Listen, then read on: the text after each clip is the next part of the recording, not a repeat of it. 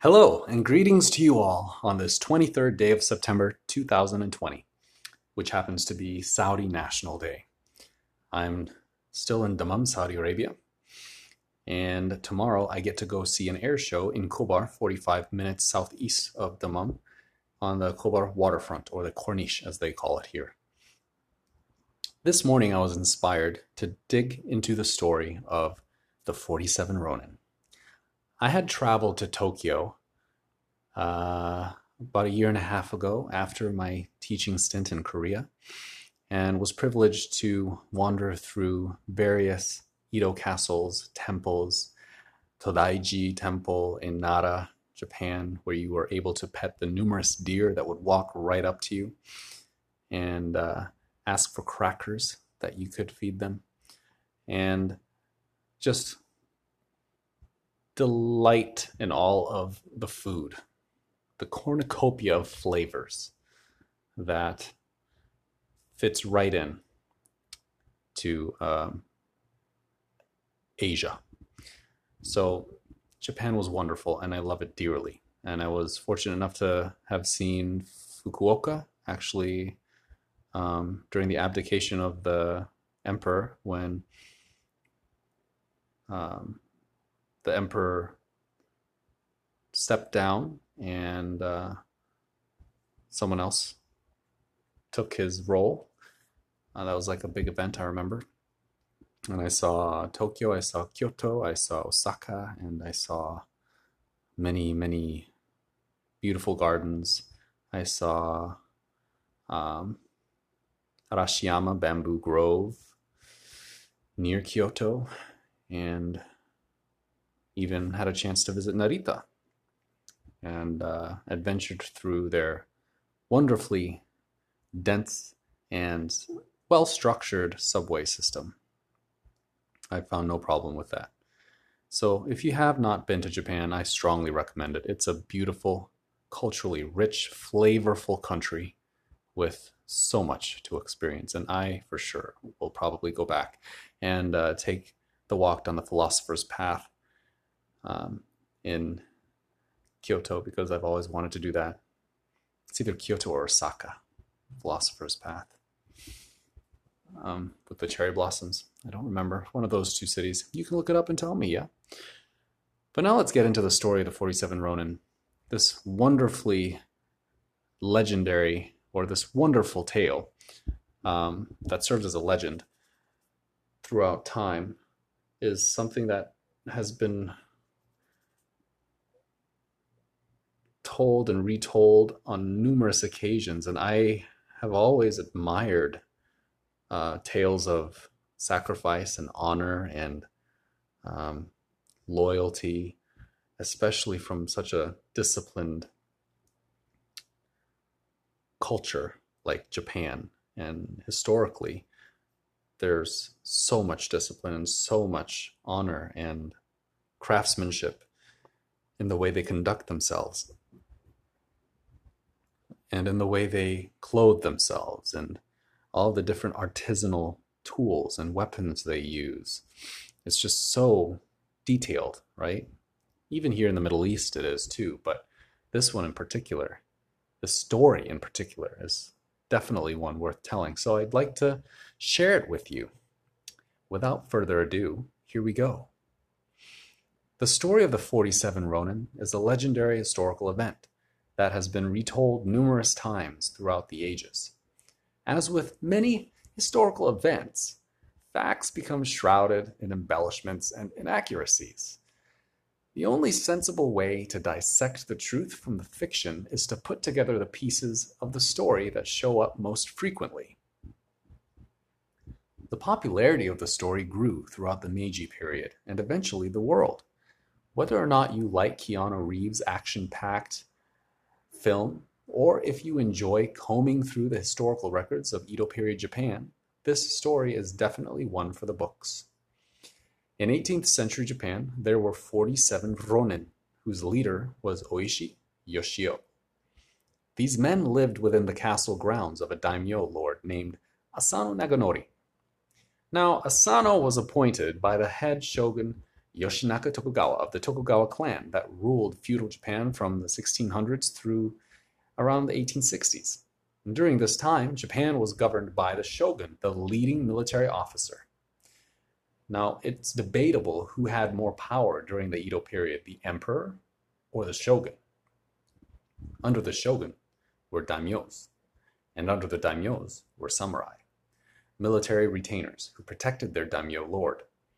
Then village people of various trades that all made up the fabric of Japanese society back in the day. Now that you have an understanding of Japan's ruling structure and its strict class system, let's dive into the story. The legend of the 47 Ronin begins in December of 1701. There was to be a ceremony honoring high ranking envoys of Emperor Higashiyama. The shogun ordered Asano and Keiko lords of their respective fiefdoms and prefectures, to organize the occasion. Both men were to be given instruction by a high ranking official named Kira Yoshinaka. It was Yoshinaka's job to oversee that the men followed etiquette for the ceremony. This is where we begin to see friction between the personalities. You see, Kira Yoshinaka was described as arrogant, conniving, and shrewd. He was perhaps a bit spiteful, of the younger daimyo and took advantage of his current authority over him for this particular assignment. During that time, ceremonial etiquette was strictly followed. For instance, one would never wear boxers or briefs when meeting the emperor's officials, much less the emperor himself. Respect and honor were held by every member of society, and this was expressed within numerous customs through language, clothing, and especially behavior. Kira was allegedly upset that the two daimyos hadn't shown him the respect he felt he deserved. He wanted more gifts, bribes, and sources note his rudeness and corruption. Asano, a devout moral Confucian, grew tired of this childish behavior. Even more interesting, Kimei, the other daimyo, remember there were two that the shogun wanted to organize this ceremony. Kimei was the first to begin thinking of killing Kira. Like, get rid of him. We don't need to take commands from this guy. So you can imagine the tempers and the different vicissitudes and power plays between lordships in imperial Japan, right? Just think about those personalities and uh, pompous airs being thrown around. Lucky for Kimei, his counselor averted impending disaster by giving Kira a large bribe. This worked and appeased Kira, resulting in fair, equitable treatment of Kimei from then on. Asano Naganori, on the other hand, stubbornly refused to bestow any type of gift to the ludicrous Kira and continued to stoically suffer through Kira's verbal abuse. That is, until one day Kira called Asano a country boor with no manners. Asano lost it, and when he ran into Kira in the grand corridor, he struck Kira across the face with his dagger. Guards witnessed this attack and separated the two men. Kira survived. Asano, however, he had just committed a serious offense by attacking a shogunate official, especially within castle grounds. Drawing a blade or any type of katana sword within the Edo castle was forbidden and considered punishable by death. For removing his dagger from its scabbard within the Edo castle, Asano was ordered to commit seppuku, also known as harakiri or ritual suicide. After Asano's death, his goods and land ownership were to be confiscated by the government, and his 47 samurai were turned into ronin, leaderless samurai. News of this incident reached the ears of Oishi Yoshio, Asano's chief counselor. He quickly took command and moved Asano's family away before surrendering Asano's castle to the government. That was the incident, or the genesis of the tragedy. The following is why it was a quote unquote revenge, which, according to some theorists, is in itself an exaggeration. After Asano died, the 47 Ronin were urged to leave the castle's premises and to continue with their lives. Forget about it. Go. Knowing the bond between samurai and their daimyo to be so strong, however, Kira Yoshinaka took extra precautions and increased the security tenfold within his castle grounds. Asano Naganori technically had over 300 samurai, but 47 of them, including Oishi, refused to let their leader go unavenged. So they embarked on a plan. They made a pact to blend into society and live as delinquents in Kyoto. This two year stint gradually lessened the threat to Kira and his spies. After one and a half plus years of tranquility, Kira let down his guard and the 47 Ronin launched their attack. The ploy to deceive Kira had worked. It took patience and time and careful planning, but it had worked. He had written the Ronin off as womanizing drunks, too cowardice to avenge their daimyo.